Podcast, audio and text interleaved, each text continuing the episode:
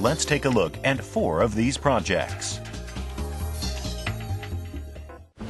The first project is called eScience, and its objective is to promote the use of informatics in all fields of scientific research. The project centers around developing new software,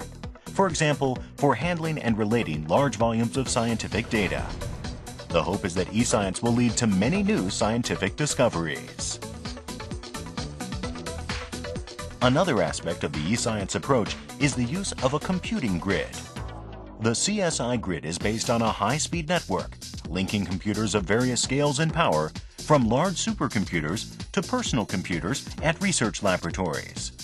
It gives researchers throughout Japan the opportunity to access powerful computing resources that would otherwise be unavailable to them. The grid works on middleware developed in the Naregi project at NII. The CSI grid is an example of the many ways that NII is promoting the e-science approach.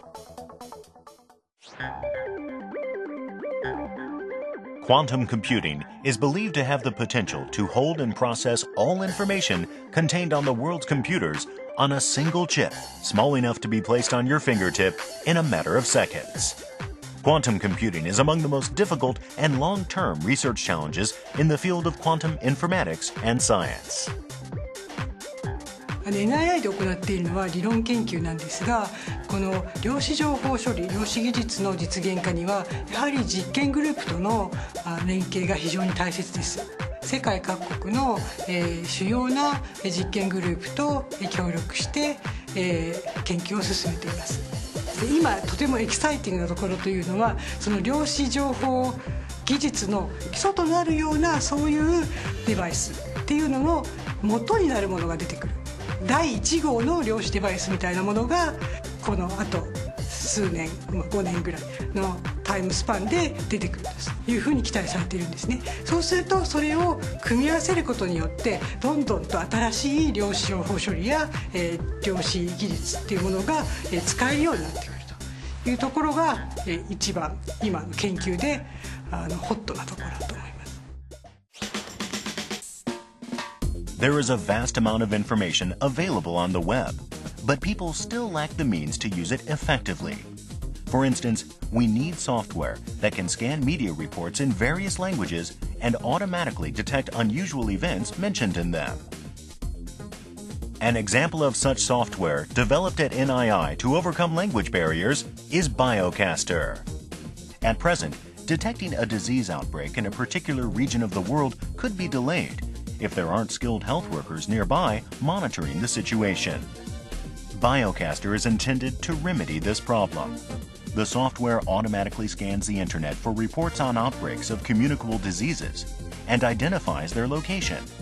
By conducting a sophisticated analysis of the news it gathers in a variety of languages, it can identify local areas at risk, as well as entire countries that may become affected. This means that Biocaster can give early warnings of an outbreak anywhere in the world. Summaries about disease outbreaks identified by Biocaster can then be created in a number of languages and sent to public health authorities around the world.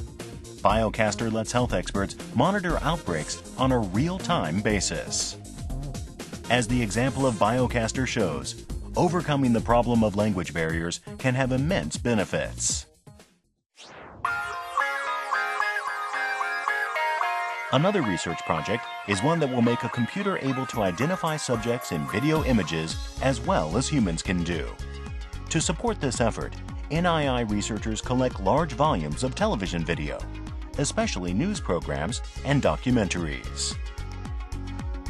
私たちのところで今やってるのがそのこちらで示しているようにあの数百時間分ぐらいの映像の中から、えーと、と飛行機が実際に映ってる映像とかですね計算機に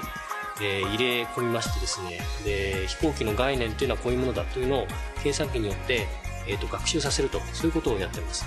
でこれだけ教え込みますと,、えーと、今度は未知のまた何百時間もの映像をですね自動的に計算機で解,、えー、解析しましてでそこから、あのーえー、飛行機がまあ映ってると思われる画像をどんどん撮るということができるようになります。